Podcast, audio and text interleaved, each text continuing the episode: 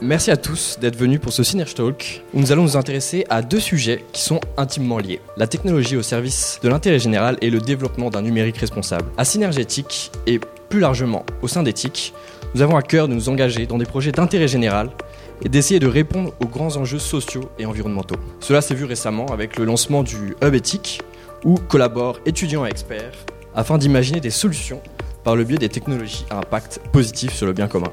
On a vu aussi l'association Ethic for Good qui, par ses efforts, contribue à la Tech for Good au sein de notre école. Sans plus vous faire attendre, je vais laisser la parole aux intervenants d'aujourd'hui qui vont nous partager leurs connaissances et leur expérience sur le sujet. Manon Léger, cofondatrice de l'Attitude, et Mathieu Delem, DG DCDI et coordinateur au sein de l'Institut du numérique responsable. Bonsoir à, tous et à toutes.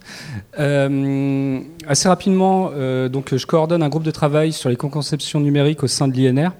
Euh, L'INR est, jeune, elle existe depuis l'année dernière, enfin même créée en 2018. notre objectif, c'est la réduction de l'empreinte, qu'elle soit économique, sociale et environnementale la capacité du, numérique à réduire l'empreinte, euh, toujours sur les mêmes euh, thématiques, la création de valeur durable, innovation responsable via le numérique. En gros, notre travail euh, au quotidien, c'est de, réfléchir à notre impact, donc qu'il soit social ou environnemental. Si jamais vous êtes intéressé, je vous invite à aller voir le site de l'INR, donc l'Institut du numérique responsable, parce que l'acronyme, il y a d'autres définitions. et vous êtes les bienvenus. Il y a plein de groupes de travail qui sont en train de se lancer sur des thématiques diverses et variées. Et, et l'enjeu, bah, c'est de faire du bien à la planète. Alors, qui je suis? Ah, non, non, je m'appelle pas Maxime. Euh, il y avait une petite coquille, donc ça m'a amusé, bien entendu. Euh, je suis directeur de plusieurs agences. Euh, ECD, qui est pas trop connu, mais qui travaille donc principalement pour, pour l'intérêt général. Simplon Prod, qui est présent physiquement ici, deux étages au-dessus, qui travaille plutôt sur euh, la on donne la possibilité à des gens éloignés de l'emploi à trouver du job dans le numérique. Donc euh, plutôt des publics euh, de la diversité, des réfugiés, des prisonniers, les femmes dans la tech, je suis désolé, mais il y en a pas énormément. voilà, Numérique qui est une entreprise adaptée, donc c'est une entreprise toujours avec la même ambition de donner la chance à des personnes qu'on dit reconnus travailleurs handicapés, de pouvoir accéder à des métiers dans le numérique et Temesis, qui est une particularité, c'est une société de conseil sur euh, l'accessibilité numérique. Alors, je ne sais pas si ça vous parle. Euh, c'est comment rendre un site web accessible pour tous. Euh, et également sur l'éco-conception.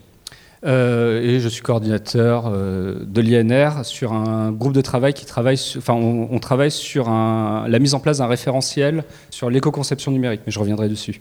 Bonjour à tous. Euh, alors moi je m'appelle, j'ai même pas marqué sur la slide, mais donc je m'appelle Manon Léger euh, et euh, je suis cofondatrice de l'association Latitude, donc une asso dont le but c'est de mobiliser le monde de la tech au service de l'intérêt général. Donc le rapport avec ce que vient de dire Mathieu à l'instant, c'est que nous on travaille un peu sur les mêmes thématiques, donc comment est-ce que le numérique et les nouvelles technologies peuvent être mises au service de l'intérêt général sur tout un tas de sujets euh, qui peuvent traiter de l'éducation, de euh, l'égalité homme-femme, euh, de la lutte contre la précarité et donc créer plus de liens sociaux dans la société. Sur l'environnement et le climat, évidemment. et on travaille sur, sur tous ces sujets non pas forcément en réfléchissant, parce qu'en fait, il y a déjà beaucoup de personnes qui travaillent euh, dessus et qui produisent du contenu vraiment de qualité. Il y a énormément de, choses à lire sur Internet. Enfin, je vous encourage vraiment à vous renseigner sur euh, ce qui se passe sur le sujet du numérique responsable. Et nous, notre, notre euh, action chez Latitude, c'est plutôt de mettre des personnes en mouvement. Donc pas forcément de créer du contenu supplémentaire, mais plutôt d'aider chaque personne, peut-être comme vous ce soir, à passer à l'action concrètement et à mettre ses compétences techniques au service de l'intérêt général. Donc l'attitude, c'est une asso qui a trois ans euh, bientôt, que j'ai cofondée avec euh, des amis en sortant d'école d'ingénieur. Parce que bah, on avait envie, nous, de voir comment est-ce qu'avec nos compétences, on pouvait concrètement euh, agir pour la société. Et aujourd'hui, il y a les chiffres exacts sur la slide suivante, mais on réunit vraiment des partenaires dans tous les champs parce qu'on a vraiment l'impression que sur le sujet des technologies, c'est pas une personne qui agit, mais c'est des écoles, c'est enfin c'est la raison pour laquelle vous êtes là ce soir pour la plupart d'entre vous, j'imagine. ce sont des entreprises, des associations qui sont de plus en plus en train de réussir à mettre la tech au service de leur mission sociale. Et évidemment, c'est des individus, des personnes qui composent toutes ces organisations. Et nous, on, réunit euh, donc une quinzaine d'écoles et euh, une quinzaine d'entreprises aujourd'hui qui concrètement ont envie, alors pour les écoles, de former leurs étudiants euh, à la façon dont ils peuvent mettre leurs compétences au service des grands enjeux sociaux et environnementaux. Et dans les entreprises, pareil pour les collaborateurs, où les collaborateurs d'entreprise peuvent dédier du temps de travail sur des missions tech, donc qui utilisent vraiment ce qu'ils savent faire au quotidien pour des associations. Voilà en quelques mots euh, la présentation de l'attitude. Et moi, par ailleurs, euh, je suis engagée dans un. Enfin, je me considère un peu comme euh, entrepreneur, même si l'attitude c'est une association, mais c'est un projet. Aujourd'hui, on est 11 personnes dans l'équipe à temps plein et on a créé ça de zéro en, sortant d'école. Et donc, je suis investie dans un certain nombre de réseaux d'entrepreneurs, enfin, dans un mouvement qui s'appelle la Tech for Good. Donc, comment est-ce qu'on met la tech au service des grands enjeux sociaux et environnementaux, notamment Tech for Good France et euh, le Social Good Accelerator. Si ça vous intéresse, on peut en discuter après. Alors, on voulait commencer, bon, ça paraît peut-être un peu euh, euh, bateau comme ça, mais vous n'êtes pas sans savoir que si vous apprenez des choses à l'école, a priori, c'est pour les appliquer sur des sujets demain qui vont avoir un impact sur la société. Et donc, ce serait un peu dommage de ne pas réfléchir et de ne pas prendre conscience du fait qu'en fait, vous avez un pouvoir quelque part, vous avez une responsabilité, euh, vous avez des compétences qui sont hyper recherchées. Euh, enfin, je pense qu'on vous le répète euh, encore et encore, mais du coup, vous avez aussi la chance de pouvoir décider où vous voulez les, appliquer. Et donc, Mathieu voulait commencer par vous, parce qu'il est assez expert sur le sujet, vous expliquer un peu quel impact peut avoir le numérique et la tech, enfin ce que vous faites au quotidien, quel impact ça peut avoir dans la société, et notamment au niveau environnemental. Un schéma que vous voyez souvent, j'imagine. En gros, le numérique responsable s'inscrit dans une démarche de développement durable. Donc, juste pour rappel, mais on va passer assez rapidement ce slide, sur vraiment euh, qu'est-ce qu'on définit par développement durable au niveau de la société, de l'économie et de l'environnement. Euh, je ne vais pas vous lire euh, ce qui, est, ce qui est sur le slide. Ce qui est important, c'est les 3 P. Pour moi, c'est vraiment comment on fait du bien, je dirais, au niveau des people, planète et profit. Alors, profit, c'est pas profit au sens pécuniaire, c'est les bénéfices. D'accord Et c'est quelque chose qui, qui, nous incombe, je dirais, dans, la démarche. Ayez-le toujours dans votre mindset, enfin dans votre tête, que euh, quand vous avez une, une, action, eh bien, vous avez une incidence au niveau des gens, au niveau de la planète et au niveau de, des bénéfices que vous pouvez apporter au niveau de vos services numériques. Quand on parle des, des, services numériques, c'est hyper important, mais en gros, on a trois familles euh, dans les services numériques. On a le data center, ou euh, ce qu'on va dire les, les centres informatiques, le réseau et les utilisateurs. À votre avis, quel est euh, celui qui a le plus d'impact des trois alors on va faire la main levée, ça sera plus simple. Est-ce que vous pensez que c'est les centres informatiques? Non, oui, les centres informatiques, les data centers, le réseau, les utilisateurs? C'est une question de bon sens. On est 4 milliards d'utilisateurs, donc démultiplier, euh, je dirais, le nombre de devices que vous utilisez, donc les devices, euh, votre smartphone, votre ordinateur portable, les objets connectés, votre écran qui doit être encore plus grand que plus grand, euh, parce que c'est génial de, pouvoir euh, regarder un match de foot sur un grand écran, c'est les utilisateurs qui ont, le plus grand impact. En gros, quand on parle de l'impact, il faut toujours avoir deux notions, enfin j'essaye de vous désacraliser le sujet, mais il y a deux notions importantes, c'est la fabrication et les usages. Donc souvent on pense usage, mais on ne pense pas à la fabrication. Aujourd'hui, l'élément qui a le plus d'impact environnemental actuellement, c'est les écrans plats. Pourquoi? Parce qu'on est dans une, une course à l'échelle, d'avoir une diagonale de plus en plus grande, avec énormément de matières utilisées pour pouvoir le fabriquer, et de la matière qui sont des matériaux rares et précieux, et qui, ne sont pas recyclables. Donc euh, c'est vraiment une dimension importante. Dans les utilisateurs également, vous allez avoir donc le nombre d'objets euh, connectés que vous allez avoir chez vous. Donc automatiquement, euh, et c'est une course en avant, hein, parce que je dirais, le, foisonnement de projets et d'objets connectés est, sans fin. Enfin, euh, je vous invite à lire les magazines de la tech, c'est assez rigolo. Hein. Ça va, j'en sais rien. là, dernièrement, j'avais vu les gamelles pour chats connectés. Enfin bref, il y, a pas mal d'objets connectés complètement farfelus et incroyables. L'ADEME et, les sources qu'on a pu, je dirais, travailler démontrent qu'on va très rapidement être au-dessus de 15. On va avoir entre 15 à 25 objets connectés par foyer. Donc vous imaginez, je dirais, l'enjeu d'engouement là-dessus. Donc ça, c'est un premier sujet. Le deuxième sujet également, c'est qu'il y a des zones euh, qui n'ont pas encore accès à l'informatique ou qui ont accès difficilement encore à l'informatique, mais c'est des gens qui vont vouloir avoir accès à l'informatique, enfin au numérique. Donc automatiquement, on va avoir des zones sud qui vont avoir de plus en plus de besoins, parce que pourquoi eux et pas, enfin nous et pas eux. Donc, donc en gros, euh, on va avoir quelques soucis. Euh, le deuxième, à votre avis, est-ce que du coup c'est les centres informatiques ou les réseaux? C'est les réseaux parce que euh, là-dessus. Et le dernier, c'est les centres informatiques. J'ai voulu aussi, euh, à travers ce slide, euh, en gros, on est dans une, quelque chose d'exponentiel au niveau de, de, nos usages des services numériques l'œuf ou la poule, j'ai envie de dire, on, a de plus en plus un besoin de consommation où on crée de plus en plus une dépendance à la consommation du numérique. Vous êtes un public un peu initié, mais je pense que vous utilisez quotidiennement vos réseaux sociaux. Euh, on crée une dépendance et on crée, je dirais, ce besoin, cette envie, je dirais, d'usage et d'utilisation.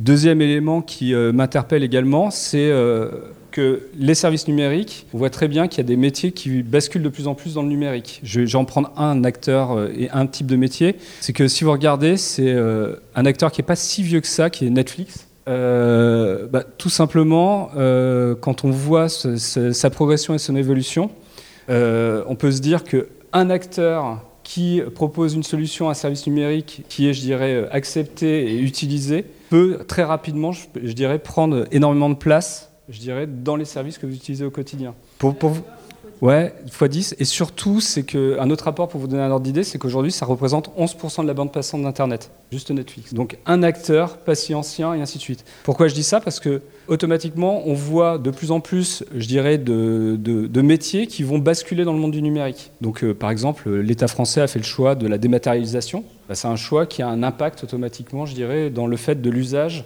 au quotidien des services numériques. Je ne dis pas que le service numérique n'est pas intelligent ou intéressant, mais je dis juste que demain, ça va être la médecine connectée, après-demain, ça va être la voiture autonome. Enfin, on voit plein de services qui vont peu à peu euh, être initiés et automatiquement avec euh, bah, des besoins euh, d'usage qui vont devenir de plus en plus conséquents. Ça, c'est clair Donc, alors moi, quand j'ai commencé ma, carrière, Internet était à ses prémices. Euh, c'était un peu l'évolution, je dirais, euh, de, qui nous sommes et de notre relation, je dirais, au, service numérique. Donc, juste pour avoir quand même conscience, aujourd'hui, ça représente 34 milliards d'équipements informatiques. Euh, là, je parle au niveau des, usages, enfin des, devices, ainsi de suite. et donc, je vous ai mis quelques chiffres assez signifiants 3,5 milliards de smartphones. Les autres téléphones, 3,8. Les dispositifs d'affichage que les télévisions, les écrans, les vidéoprojecteurs, 3,1. Ce qui est important à prendre en considération, c'est vraiment ça, c'est que euh, tout le monde demande euh, de faire un effort sur, je dirais, notre impact environnemental, sauf que nous, dans le numérique, c'est exponentiel et, euh, et, que je vois pas les choses, je dirais, qui vont se transformer ou s'améliorer. Je, vais passer là-dessus. Après, si vous avez des questions, je, rentrerai plus finement dans les thématiques. Je vous ai fait quand même une représentation du, réseau parce que souvent le réseau est immatériel. Enfin, c'est un peu le souci qu'on a de, notre impact environnemental dans le monde du numérique, c'est que ce dont on parle est souvent, je dirais, euh, incorporel. Enfin, on a l'impression que ce qu'on fait, les actions qu'on mène, il bah, n'y a rien en face. Enfin, euh, moi, pour ma génération, on m'a toujours dit n'imprime pas parce que bah, quelque part, ce qui s'affiche sur mon écran n'a pas d'impact. Sauf que bah, si il euh, y a tous ces systèmes derrière qui, sont, qui ont un impact assez important, le réseau aujourd'hui va nous poser euh, plusieurs soucis. Bon, il y a la fabrication, donc c'était pour ça que je voulais quand même vous montrer que c'est du matériel, c'est de la matière. Enfin, c'est ce que je voulais euh, vous afficher là. Mais également, euh, le, réseau nous, apporte zéro contrainte. Quand moi j'ai commencé sur, enfin je fais le papier du web aujourd'hui, sur Internet, on devait réfléchir à tout optimiser parce que dans tous les cas, un modem 56K, pour ceux que ça parle, ne me permettait pas de pouvoir être, je dirais, de faire du gras numérique quelque part.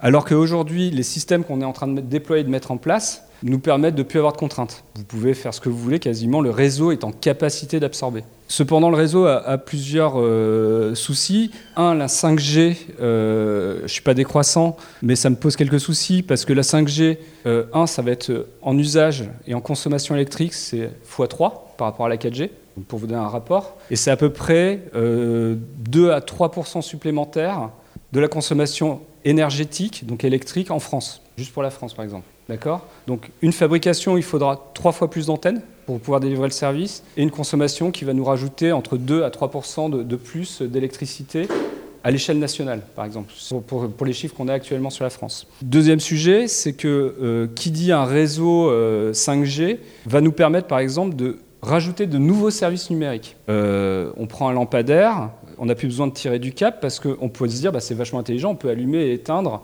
via un service numérique. Cependant, ce poteau, eh ben, il peut servir aussi à rajouter de nouveaux services. Alors après, je rentre pas dans la partie impact social, euh, on pourrait en débattre, mais ça veut dire que ce poteau où il y a une lumière, on peut rajouter une caméra connectée. Le, service, la 5G, va permettre très facilement de pouvoir euh, proposer de nouveaux services. Donc ça, c'est un impact. Autre impact qui m'amuse aussi, c'est que, alors c'est peut-être parce que c'est le secteur privé, parce que j'en discutais tout à l'heure avec euh, Manon, mais la, la box, vous, moi, je trouve ça affligeant qu'on ait une box chacun chez soi. C'est de la matière, c'est énormément de, coûts de fabrication. Alors bon, ça me permet d'avoir mon dispositif à, domicile et ainsi de suite. Mais pourquoi on n'aurait pas un domicile par euh, bâtiment et qui distribue, par exemple? Ça pourrait être aussi des, des visions différentes.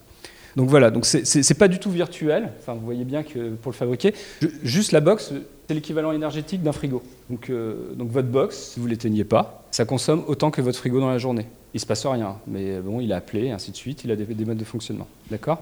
Les centres informatiques, au final, c'est plutôt les bons élèves. Euh, tout bonnement, alors c'est une représentation automatiquement quand on voit cette image-là, on se dit mon Dieu, mon Dieu, du câble et, des racks de serveurs, c'est horrible. Mais au final, on n'est que sur 67 millions de, serveurs hébergés. C'est pour ça que c'est du bon sens, c'est la comparaison entre le nombre d'utilisateurs versus les data centers. Bah, on n'est pas du tout dans les mêmes rapports pour l'instant. Et c'est plus simple aussi à gérer parce que c'est systémique. Ça veut dire qu'on a trois gros acteurs dans le monde, hein, euh, AWS, euh, Azure, Microsoft et, euh, Google, et, qui prennent quand même le sujet en considération. Je ne dis pas qu'ils sont parfaits, qu'ils sont extraordinaires. Je ne suis pas du tout dans, le lobby de, ces trois acteurs, vous inquiétez pas, je suis très indépendant. Mais voilà, donc c'est quand même plutôt des, bons élèves parce qu'ils essayent de réfléchir, parce qu'il y a aussi des enjeux très clairement d'économie, enfin d'argent. Et donc, ils essayent de trouver des solutions aussi alternatives et de trouver aussi des solutions euh, alternatives sur l'énergie. Donc, de savoir comment on peut alimenter, comment on peut refroidir euh, ces, data centers. En gros, euh, on est des gros dégueulasses. Pourquoi Parce que ce que je vous ai présenté jusqu'à maintenant, c'est le premier pendant qui est fabriqué et utilisé. Mais par contre, il y a un, autre drame qui est en train de se, se passer là actuellement, c'est qu'on ne sait pas recycler. On ne sait pas quoi faire de nos déchets numériques. Je vous ai montré des images, donc ça c'est Afrique de l'Ouest, ça c'est en Asie également. Ça veut dire qu'aujourd'hui, c'est des décharges ouvertes. Donc, un, c'est du matériel qu'on ne sait pas quoi en faire, très clairement. Mais surtout derrière, ça veut dire qu'on refile, je dirais, euh, nos matériels, et puis euh, bah, c'est un drame euh, social, mais aussi un drame environnemental, parce que c'est des matériaux qui vont automatiquement, je dirais, polluer les, les terres sur lesquelles elles sont exposées. Donc voilà, juste euh, pour aussi euh, sur l'empreinte environnementale, pour vous donner un rapport, donc, euh, on nous a souvent parlé de l'impact de l'aviation civile, enfin on le redit, on le redit, depuis l'année dernière, on est au-dessus de l'impact de l'aviation civile. Donc le numérique est au-dessus de, l'aviation civile. Donc il faut en avoir conscience. Et la courbe n'est pas du tout dans une vision de décroître. Elle est plutôt vraiment dans une croissance très très forte. donc voilà, donc pour vous donner un ordre d'idée, c'est on dit entre deux, alors il y en a même qui disent cinq fois la taille de la France ou cinq fois le poids du parc automobile français. Mais voilà, ça vous donne des ordres d'idées ou des ordres de grandeur. Mais ce qui est important à retenir, c'est qu'au quotidien, ce qu'on ce fait a un impact. Je me suis permis juste du coup de, vous faire quand même la hiérarchie de comment on voit les choses au niveau de l'impact. Donc le numéro 1, c'est ce que je vous ai dit, c'est les équipements utilisateurs, la consommation électrique des équipements utilisateurs, la consommation électrique du réseau, la consommation électrique des centres informatiques, la fabrication des équipements réseau et la fabrication des équipements hébergés par les centres informatiques. C'est vraiment le classement euh, décroissant de, l'impact. Bon moi, euh, ma marotte, c'est euh, de jamais dissocier le social de l'environnemental.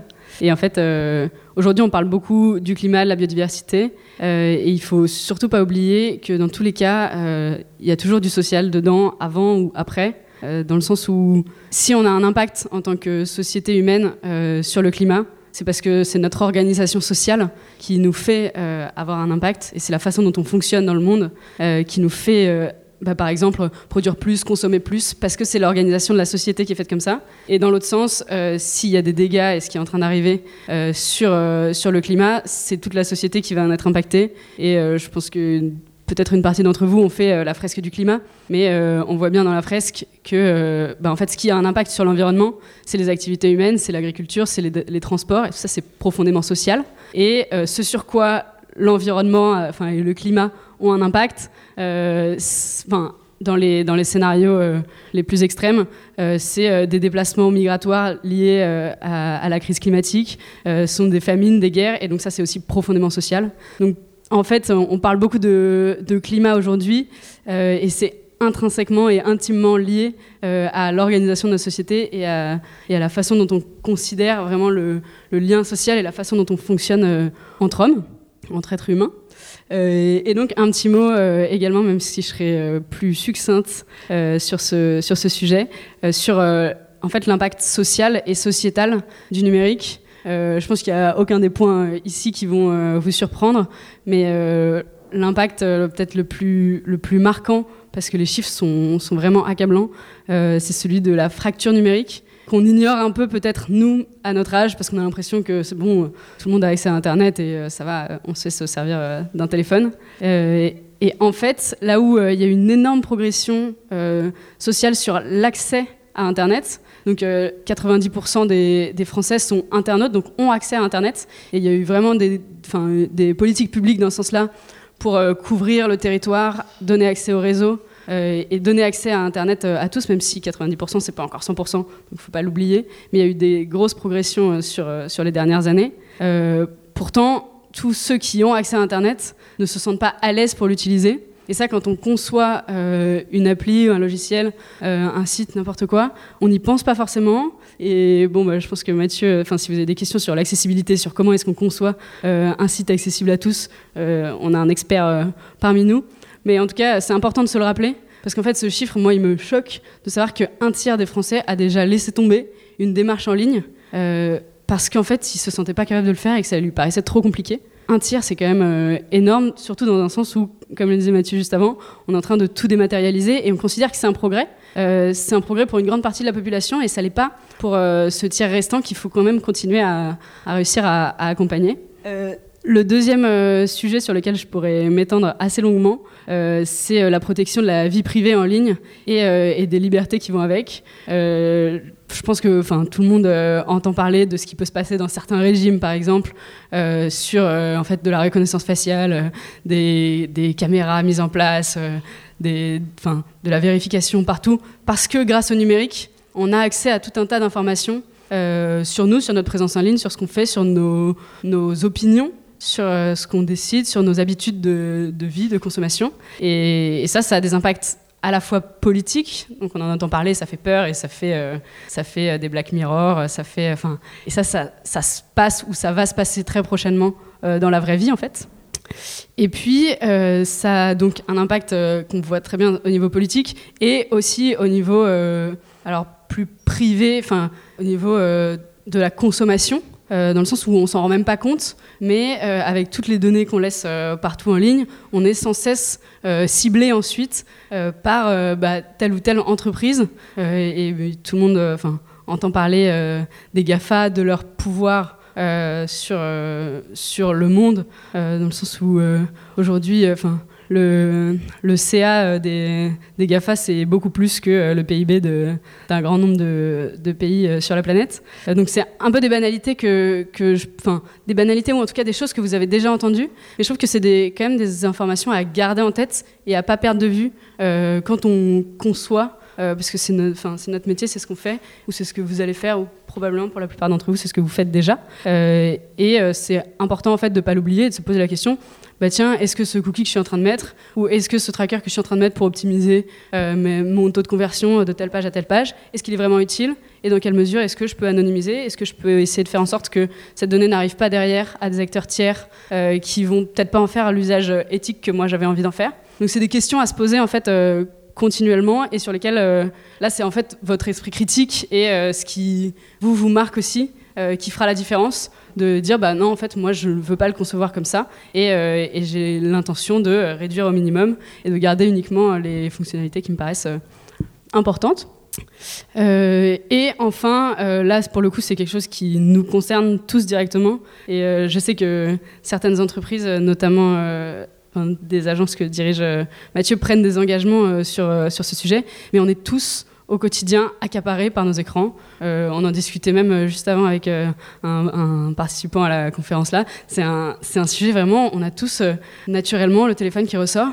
Et ça, c'est pas pour rien. c'est parce qu'en fait, les personnes qui ont conçu les applications, les sites qu'on utilise, le travail exprès pour que ce qu'on appelle du design de l'attention, pour qu'on revienne sans cesse et qu'on reste accaparé. C'est euh, l'invention du scroll infini euh, de Facebook. Il y a tout un tas de, et puis les notifications qui reviennent tout le temps pour nous dire qu'un tel a liké et en fait euh, créer de la dopamine et créer de, de l'attachement et de l'ego, un peu des petites piqûres comme ça. À chaque fois qu'on nous dit, voilà, tu as été liké sur tel réseau et on y retourne du coup.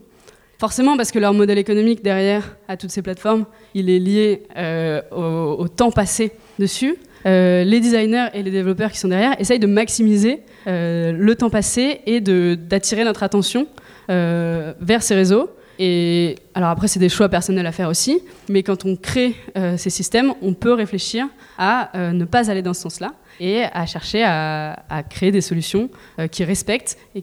Je crois que vous avez une. Enfin, on en parlait juste euh, avec Arthur euh, avant la conf, un talk aussi sur le design éthique. Donc il y a tout un mouvement qui va dans ce sens-là. Même chose, je vous recommande plein de lectures sur, sur Internet sur le design éthique et sur comment est-ce qu'on peut garantir une bonne expérience utilisateur sans profiter en fait des utilisateurs. Voilà quelques sujets sociaux qui me paraissaient importants à mentionner. Et euh, ensuite, un peu de positif, parce que là, on, vous assomme avec euh, du il faut pas faire ça, ça, ça va pas, ça, ça va dans la mauvaise direction, tout ça. Donc, il y a quand même des choses sympas qu'on peut faire euh, avec le numérique. C'était pour donner un peu d'inspiration. Alors là, j'ai trois exemples à vous donner. Après, j'en ai plein d'autres si vous voulez discuter après la conf. Exemple de ce qu'on peut faire avec la tech et qui ait un impact positif sur la société. Le premier que j'aime beaucoup parce que j'y ai longtemps euh, contribué, euh, parce que c'est un projet qui est, est, open et si vous voulez prendre euh, des tickets ou des PR, enfin et faire des PR, vous pouvez. c'est un projet qui est développé par l'incubateur des startups d'État. Donc c'est un petit groupe de personnes au sein de l'État qui ont décidé de créer des produits numériques orientés utilisateurs, enfin usagers comme on dit dans le service public.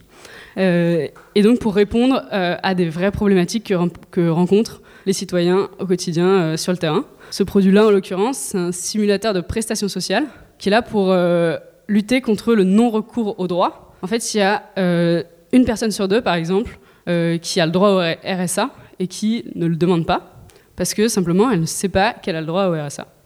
Et sur quasiment toutes les aides, c'est comme ça. Toutes les aides sociales auxquelles on a le droit et qui font partie de ce à quoi on a le droit en tant que citoyen parce que le reste de notre vie, on cotise et que c'est comme ça qu'est organisée la société on ne sait même pas qu'on y a le droit et donc on ne les demande pas. Et là, c'est un simulateur qui, euh, en 7 minutes chrono, euh, permet donc en renseignant ces informations de ressources, donc quel salaire on a, euh, nos informations sur notre famille, etc., de calculer avec un joli moteur de calcul derrière toutes les aides auxquelles on peut avoir droit, qu'elles soient portées par la CAF, par la Sécu. Enfin, il y a tout un tas d'organismes différents qui, donnent des aides et donc c'est pour ça que c'est difficile d'avoir de la lisibilité là-dessus. Et euh, la raison pour laquelle ce simulateur, au-delà du fait qu'il permet à des usagers de savoir quels droits ils ont et donc qu'il a un impact positif euh, sur toute cette catégorie-là de personnes, je trouve personnellement qu'il est euh, bien pensé bien conçu. C'est qu'on n'a pas juste mis en ligne l'outil en se disant bah, c'est bon, tout le monde va réussir à, s'en servir. parce que ça, bah, on serait retombé dans les 30% de, de, personnes qui abandonnent une démarche en cours mais c'est que cet outil est conçu avec directement les professionnels de l'accompagnement, donc les personnes vers qui on se tourne quand on est en difficulté, euh, les assistantes sociales, enfin les travailleurs sociaux, et que ces personnes-là sont formées à l'utiliser pour l'utiliser au service des personnes qu'elles accompagnent. Et donc c'est directement un travailleur social qui va utiliser l'outil, le simulateur, pour dire à la personne qui est accompagnée, voilà, tu as le droit à cette aide, et l'aider ensuite à faire, euh, à faire ces démarches. Et donc il y a un grand réseau, enfin il y a un maillage vraiment sur tout le territoire de travailleurs sociaux qui savent utiliser l'outil et qui peuvent euh, accompagner les personnes qui auraient des demandes d'aide à, faire. Premier exemple. Deuxième exemple euh, que j'aime beaucoup, euh, c'est un, projet qu'on a mené pour le coup avec Latitude, donc l'association que, que j'ai cofondée, et sur lequel on travaillait des étudiants qui étaient étudiants à Centrale Supélec. Ils ont fait ça dans le cadre de leur cursus, donc ça fait partie des démarches qu'on met en place avec les établissements donc une quinzaine d'établissements du supérieur, un peu comme, comme éthique, qui décident de mettre en place des cours dans lesquels les étudiants réalisent des projets Tech for Good. Et donc ce projet-là, c'est un projet avec une association qui s'appelle Code Phoenix. Et Code Phoenix, c'est une super belle asso qui forme des détenus au code en prison pour déjà leur donner, euh, donc à partir du moment où ils sont formés, un travail, parce qu'on a le droit de travailler en prison, et donc un complément de salaire et une motivation euh, pour euh, bah, sortir et avoir des remises de peine et un bon comportement. Et ensuite, pour leur donner donc, ce, ce, travail et ces compétences, pouvoir les appliquer directement à la sortie et minimiser comme ça la récidive, parce qu'en fait, le taux de récidive, alors je le connais pas, parce que c'est Brieux qui est le fondateur de cet asso qui saurait beaucoup mieux vous en parler que moi, mais entre les personnes qui ont un travail et celles qui n'en ont pas, euh, il y a un écart immense. Et donc le fait d'avoir un métier euh, fait vraiment chuter le, taux de récidive. Donc Code Phoenix, trop bien. Euh, c'est une asso qui fonctionne, ils font leur job. à la limite, on se dit pourquoi est-ce qu'on irait les, embêter? En fait, en prison, on n'a pas accès à Internet. Et donc du coup, pour apprendre à coder, euh, je ne sais pas si vous avez déjà essayé de coder euh, en n'ayant pas accès à Internet, mais en général, euh, on a rapidement envie de faire une petite recherche Google, Stack Overflow, tout ce qu'on veut, de merde, comment je résous ce problème ou comment est-ce que je, je, solutionne cette erreur. Et, et donc, avec Code Phoenix, on a développé une plateforme hors ligne avec une grande partie du contenu de cours, de documentation, de méthodos, qui sont accessibles hors ligne pour tous les apprenants qui apprennent à coder euh, en prison. Euh, c'est la même chose, je trouve que c'est plutôt, alors après on peut avoir des avis divergents, mais je trouve que c'est plutôt une utilisation intéressante euh, du numérique. Et en plus, ça consomme pas tant que ça, il n'y a pas le réseau et, le stockage est fait directement sur place. voilà donc un autre exemple. Et enfin, un petit exemple environnemental, comme ça on fait un peu tous les champs. Euh, là, c'est avec euh, l'association Réavi. Euh, Réavi, c'est une asso qui est une spin-off de Vinci et qui travaille sur les démolitions de bâtiments. Parce que pareil, le secteur du bâtiment, c'est le premier ou deuxième pollueur bah, sur tous les secteurs d'activité. Et notamment sur le sujet des déchets, en fait, les destructions de bâtiments, on ne sait quasiment pas réutiliser après, ou en tout cas, il n'y a pas suffisamment d'intérêt pour les industriels à le faire. Et donc là, on a une asso, Réavi, qui travaille sur le réemploi de euh, tout le mobilier et euh, tout ce qui peut être récupéré, en fait, euh, surtout du mobilier, mais ça peut être aussi des lavabos, des éviers, enfin plein de matériel qui pourrait être réemployé ensuite, donc même pas recyclé, mais directement réemployé, pas de retravail à faire dessus. et, ben, pour cet assaut, on a travaillé assez simplement sur une appli mobile qui permet de faire un inventaire en direct de, des, objets qui pourraient être réemployés. Et ensuite, euh, ça, ça, va dans une base et on peut facilement euh, matcher avec bah, les endroits où on pourrait réemployer ces, objets. c'est assez simple, enfin, techniquement il n'y a rien de, de fascinant. pour autant, c'est quelque chose qui est vraiment utile pour l'association qui sinon faisait ça à la main et faisait de la dépose de chaque objet en notant où peut aller tel, tel euh, grand banc euh, qu'on a trouvé. Enfin, c'est souvent euh, des objets assez uniques en fait qu'on peut réutiliser. Par exemple, cet escalier, qu'est-ce qu'on pourrait en faire? Et donc, il faut noter tout un tas de caractéristiques pour savoir où est-ce qu'on pourrait le réemployer tel quel. Donc voilà, autre exemple de projet. Et là-dessus, on a à la fois des étudiants et des collaborateurs d'entreprise qui ont travaillé ensemble pendant plusieurs jours pour concevoir et, développer cette appli. Voilà les quelques exemples que je voulais vous donner du coup, vous aurez compris euh, à travers les exemples que je vous donnais aussi que euh, la tech for good ou la tech euh, mise au service de l'intérêt général, c'est pas juste savoir sur quel sujet on travaille. Donc c'est pas juste, par exemple, faire un logiciel pour faciliter l'apprentissage de la lecture à des enfants défavorisés. Bon, ça pourrait être un exemple. Mais c'est aussi comment est-ce qu'on le fait? Et donc, comment est-ce qu'on réfléchit, par exemple, si on, reprend cet exemple de, de, logiciel, pour justement pas générer d'addiction aux écrans chez les enfants, pour je sais pas, euh, leur faire apprendre d'une façon qui leur correspond, mais sans euh, euh, stocker trop de données personnelles sur eux. Enfin, il y a vraiment à la fois une réflexion sur à quoi sert la tech, mais aussi comment est-ce qu'on la fabrique. Et là, je vais repasser un peu la parole à Mathieu, qui a plein d'insights sur le sujet, mais globalement, vous aurez compris que tout est affaire d'esprit critique et de faire à chaque fois l'équilibre entre est-ce que ce que je vais faire va être utile et en même temps comment est-ce que je peux le faire de la meilleure façon possible et de façon responsable à la fois pour la société et pour l'environnement. Du, coup, les, recommandations, euh, c'est toujours du bon sens. Hein, euh, c'est comme, euh, est-ce que vous allez avoir besoin de la voiture autonome? Je sais pas. Je dis pas que j'adore conduire, c'est pas vrai. Mais euh, voilà, c'est plutôt du bon sens. Euh, du coup, euh, un des premiers éléments, c'est réduire le nombre d'objets connectés. Est-ce que ça a du sens d'avoir autant d'objets connectés, d'avoir des ampoules connectées, d'avoir, enfin, vous voyez bien la batterie de, sujets qu'on nous propose, et c'est exponentiel. Mais c'est du bon sens. Est-ce qu'on en a besoin ou on n'a pas besoin?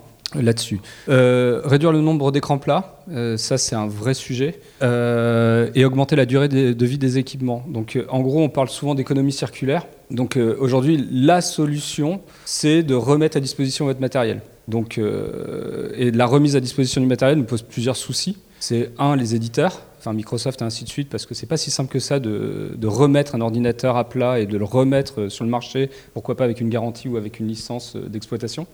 Euh, augmenter la vie des équipements, ça va être euh, également euh, d'accepter le réemploi ou de trouver des solutions aussi par rapport aux problématiques de mise à jour. Parce que c'est un peu la foule à poule, hein. ça veut dire qu'automatiquement, bah, on a énormément de mises à jour quotidiennes ou au moins hebdomadaires sur nos différents applicatifs, mais bizarrement, au bout d'un moment, ça rame. Donc, euh, est-ce que c'est des vraies mises à jour de sécurité Auquel cas, c'est peut-être entendable, mais est-ce qu'il n'y a pas d'autres mises à jour qui sont plutôt de fournir du gras numérique qui rend, je dirais, nos devices obsolètes? Donc, euh, il y a quand même toute une réflexion à mener, aussi bien avec euh, le monde des éditeurs, le monde des développeurs et, je dirais, les fabricants. Parce que pour l'instant, bah, on n'a pas la solution, je dirais, de savoir comment on récupère ce matériel-là pour pouvoir le recycler ou lui redonner une deuxième vie au niveau de la matière. Euh, et une des solutions, donc, euh, parce que là on a parlé des trois familles euh, sur lesquelles votre métier, c'est de concevoir des applicatifs numériques. pour la majeure partie, j'imagine, des gens présents ici. Donc on parle d'éco-conception. L'éco-conception, en gros, quand on peut réfléchir sur plusieurs familles d'un projet numérique. La première famille, ça va être la stratégie. Alors là, je vais faire une phrase super facile des, des gens écolos, mais le meilleur applicatif, c'est celui qui n'existe pas. Alors c'est une démarche particulière, hein, euh, je vous le cache pas, je la pratique. Donc euh, quand je rencontre un dirigeant ou autre qui a la méga super idée de l'applicatif qui tue, je lui dis mais ça existe peut-être déjà, donc on va peut-être déjà se permettre de faire un benchmark pour voir si ta super idée n'est pas déjà existante, parce que ça va juste remettre un applicatif. Alors bien sûr s'il a une échelle, une vision, économie, et ainsi de suite, euh, ok, ce sera son choix final. Mais le plus souvent on voit que les métiers demandent de développer des applicatifs numériques qui n'ont pas de sens soit pour faire plaisir au président du groupe, c'est soit pour faire plaisir à la com, au market ou à des métiers euh, parce qu'ils pensent que ça va révolutionner, parce que le numérique va euh, apporter une solution. N'oubliez pas que le numérique, c'est qu'une question de moyens. S'il n'y a pas le, process ou la méthode d'usage et ainsi de suite, ça ne sert à rien. Donc le plus souvent, c'est de leur rappeler ou la refonte d'un outil numérique qui n'a pas de sens non plus. Donc la strat. Après, c'est pas antinomique sur, on va dire, la phase de conception. Donc la phase de conception qui peut être aussi bien sur le design de service jusqu'au livrable de la définition du périmètre fonctionnel, mais c'est d'avoir une vraie vision, je dirais, demain en tant que chef de projet, de se dire comment on fait pour être sobre fonctionnellement. Alors il y a plein de gens qui vont dire ouais mais t'es sub fonctionnellement ça répond peut-être pas à l'objectif. Mais si, je vais vous prendre un exemple très clair. Euh, Yahoo, Google. Donc toujours parce que je vais rester sur ma thématique du papier du web. Quand j'ai commencé, Yahoo était indéniable. C'était le numéro un de, du service mail, de la recherche, de ce que vous voulez, des actualités, de tout. Si on regarde à, trafic équivalent, c'est sûr que Google, donc vous, voyez, vous visualisez la page Google, est éco-conçu. Ça veut dire qu'ils ont pris le postulat qu'il y avait une expérience utilisateur qui pouvait être réussie avec juste un champ. Elle répond aux besoins. Par contre, ils ne nous ont pas mis des tartines et des tartines, enfin allez voir la page de Yahoo, vous comprendrez euh, quand je dis des tartines, d'un périmètre fonctionnel. Alors, je crois qu'il n'y a plus qu'un seul public qui est passionné par Yahoo, je crois que c'est euh, à Singapour, euh, parce que c'est un usage qui leur plaît bien. Mais quand on voit l'évolution du web, le journal Le Monde a très vite compris que l'être humain n'avait pas besoin d'être pollué dans tous les sens pour avoir une lecture, ce qu'ils appellent la lecture zen. C'est une expérience utilisateur réussie. Donc tout le délire, je dirais, du, marketing, de vous en mettre des tartines et des tartines sur une page euh, web, bah, on peut la réfléchir plutôt avec cette corde-là en disant attendez, stop, on va revenir dans du design de service, c'est quoi l'expérience utilisateur réussie dans une notion de frugalité et de sobriété fonctionnelle? Et je peux vous dire, ça marchera super bien. nous, on le pratique, ça marche, mais d'enfer. Enfin, euh, et ça marche même mieux que d'en mettre des tartines dans tous les sens où euh, les gens partent en fuyant et les performances sont ratées. Enfin, y a, tout est raté. Mais il faut arriver à le, de façon pédagogique, bien entendu, à l'expliquer, je dirais, aux clients. Euh, je prends un autre exemple, hein, pendant très longtemps, toujours le papier du web, le Minitel, c'était plus simple de commander un ticket voyage SNCF sur le Minitel que sur euh, la plateforme Voyage SNCF à l'époque. Tout simplement, c'est qu'on n'avait pas de capacité de possibilité euh, fonctionnelle élargie, donc on réfléchissait vraiment comment on fait pour pouvoir faire en sorte que la transformation soit la plus rapide pour acheter un billet de train. D'accord? Donc, ça, c'est un, premier sujet. Ensuite, il y a toute la production. La production, on a à peu près déjà les éléments. On connaît, je dirais, euh, les moyens qu'on a par rapport à la performance de tout simplement faire bien notre métier. Je parle là de développeurs. Ça veut dire respecter juste les bonnes pratiques. Moi, il y a un truc qui me fait marrer aussi dernièrement, c'est que même dans le webmastering, on voit des gens qui, euh, bah, c'est sûr, à la sortie, c'est des photos de 2 gigas aujourd'hui de nos, smartphones et ainsi de suite, et ils uploadent des images de 2 gigas, euh, voilà, ce qui n'a aucun intérêt parce que la résolution d'écran et ainsi de suite ne va pas euh, pouvoir nous permettre de profiter de nos 2 gigas de, photos et ainsi de suite. Mais quand on faisait avant un site web, on passait des heures, alors en Photoshop, à essayer d'alléger la photo. mais, mais c'est du bon sens, ça veut dire que, et je prends un exemple risible, mais c'est juste pour vous dire c'est quoi le bon sens? Le, bon sens de la production aussi, alors là je suis encore plus amusé en ce moment, parce que je l'ai vécu en interne. Euh, donc je suis, aussi dirigeant de, Simplon. Simplon fait un plaidoyer sur l'impact social et environnemental. Six pages de contenu froid. Donc du contenu froid, des, ça changera jamais, enfin à part si le président Frédéric Bardot nous dit vous avez oublié un S ou j'ai envie de changer tel, tel mot. Si je ne réagis pas, on le fait avec, avec un WordPress. Six pages, un WordPress, pourquoi euh, ça va être beaucoup plus long à développer les six pages c'est plus contraignant quand même de faire un, site avec un CMS. Ça va être une purge, je dirais, parce qu'on va devoir faire des mises à jour. Donc on a une phase de run, enfin donc de tierce maintenance qu'on va devoir mettre en place. Ça demande un hébergement qui n'a pas lieu d'héberger, de, mettre en place, je dirais, une plateforme pour six pages. C'est moins bien référencé. Enfin, on a un écueil. Donc aujourd'hui, un développeur ne réfléchit plus. Ça veut dire qu'on lui dit fais six pages WordPress gentil. Après, il y a d'autres solutions. Euh, voilà, mais, mais voilà. Donc, il n'y a même plus une réflexion d'architecture technique à la genèse. Euh, s'il n'y a pas d'intervention, je dirais, euh, d'un goût, enfin d'un goût, je dirais d'un chef à plume qui va dire Attendez, mais les gars, on est en train juste de, prendre une bagnole pour traverser une route, enfin une rue. c'est peut-être con, il, il, va falloir la regarder et compagnie, on va peut-être pas se faire chier, on va y aller à pied. Donc c'est pour ça que je vous parle de bon sens. Donc ça, c'est la production. Après, vous avez donc tout le run à prendre en considération aussi, je dirais, par rapport à votre impact. Donc de savoir comment on va faire une tierce maintenance. Donc respecter les bonnes pratiques de conception, de production, nous permettent normalement d'avoir une tierce maintenance simplifiée. Alors, vous êtes tous jeunes aujourd'hui, là, euh, plus jeunes que moi. Mais je peux vous dire, le nombre de projets où j'ai vu le noyau hacké, les modules, je dirais, customisés, juste parce que le client n'a juste pas, en phase de conception, on ne lui a pas expliqué les choses, font que derrière, c'est une purge à gérer. C'est une purge à gérer dans les délais, dans la, contrainte euh, projet avec votre client, et ça va être une purge encore plus à gérer économiquement. Quand vous allez lui dire, bah, ah, tiens, quand je bouge tel élément, euh, un, j'en ai pour deux jours, alors que lui, bien sûr, le numérique, tout est facile, donc il va pas comprendre. Et deux, quand vous allez afficher la Quenta, il va pas comprendre non plus. Donc c'est une tension que vous créez, ainsi de suite.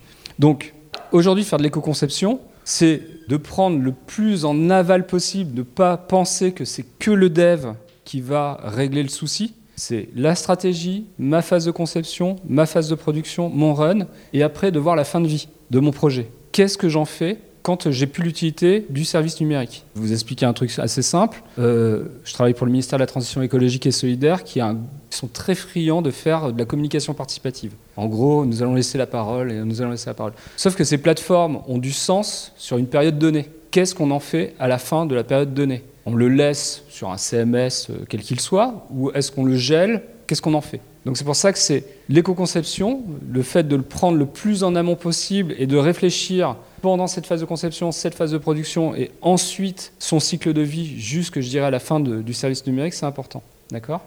Ensuite, dans l'éco-conception, ce qu'a expliqué Manon, c'est qu'on doit prendre IT for Green et Grid for IT. C'est du bon sens aussi. Ça veut dire que est-ce que le service que je vais mettre à disposition a un impact moindre que dans la vie réelle?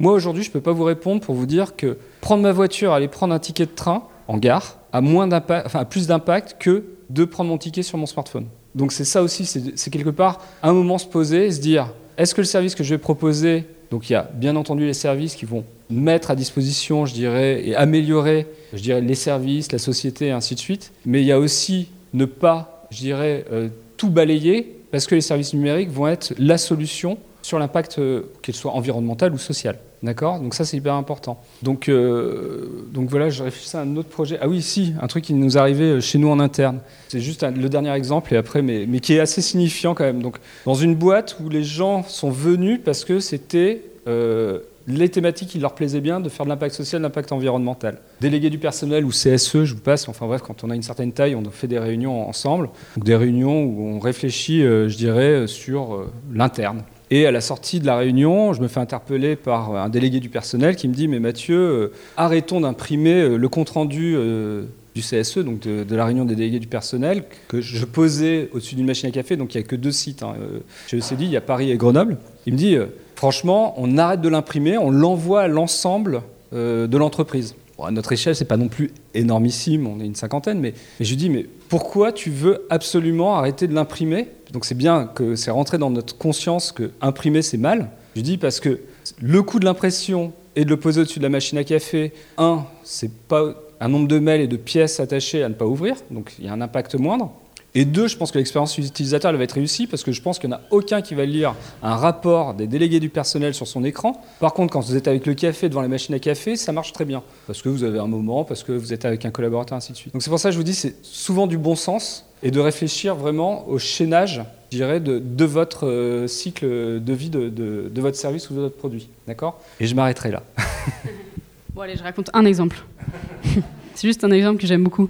Euh, et qui est un peu éco-conçu by design, mais en plus, ça lui permet d'être plus efficace pour les utilisateurs. Donc ça va dans ton sens. Euh, euh, c'est une asso qui s'appelle CityTaps et euh, qui développe un dispositif pour permettre, surtout dans les pays du Sud, à chaque personne d'avoir accès à l'eau courante. En fait, il y a un milliard de personnes dans le monde qui n'ont pas accès à l'eau courante, même en ville. Et nous, on y a accès tous les jours et on ne se rend pas compte.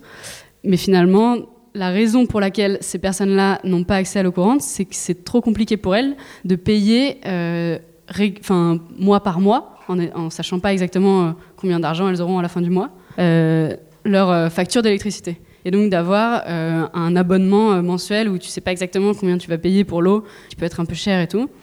finalement, c'est trop compliqué pour, pour ces personnes. Et donc CityTabs développe un dispositif, donc vous voyez, c'est le petit capteur bleu là, euh, qui se met directement, enfin qui se raccorde directement au réseau et qui permet à chaque personne de payer en, crédit, un peu comme on achetait nos crédits euh, sur notre téléphone euh, il y a quelques années, pour pas avoir un forfait qu'on paye tous les mois, mais en fait on achetait quand on, quand on pouvait ou quand on avait besoin de réenvoyer un texto ou réappeler nos copains pendant une demi-heure. Et, et, donc là c'est exactement le même système, et ce que je trouve génial dans ce, dans ce fonctionnement, c'est que alors le capteur certes est connecté mais uniquement connecté au réseau euh, téléphonie, donc euh, pas 4G, euh, 5G et compagnie. Et le paiement se fait juste en envoyant un texto, un texto payant, voilà, mode de paiement qu'on a un peu oublié, mais qui nous servait à l'époque à répondre à des questions à la télé pour dire si on pensait que le but avait été marqué par je sais pas qui ou je sais pas qui ou pour bref en tout cas on paye avec un texto donc on utilise un appareil qu'en fait tout le monde a déjà parce que tout le monde est équipé par un téléphone classique euh, à peu près partout sur la planète. Et euh, le seul, la seule personne qui a accès à un dashboard, c'est le fournisseur d'eau. Donc lui, il utilise de la même façon euh, un écran qu'il a déjà. Et donc il n'y a jamais d'utilisation d'un nouveau système. Et en plus, on consomme peu parce qu'on est juste sur, euh, sur de la téléphonie. Et euh, ça a une utilité pour euh, CityTaps, c'est que du coup, le système est directement accessible à tout le monde parce que tout le monde a déjà un, téléphone et peut payer par texto. C'est quelque chose qu'il connaît, qui n'est pas un nouvel usage pour lui. Donc l'expérience est réussie. Donc ça va dans le sens de ce que tu disais juste avant. Alors qu'on aurait pu penser, ah bah super, on va faire un truc méga connecté, euh, il va se connecter, euh, je sais pas quoi, euh, il va falloir un smartphone pour ensuite débloquer une application où je peux savoir où j'en suis, etc.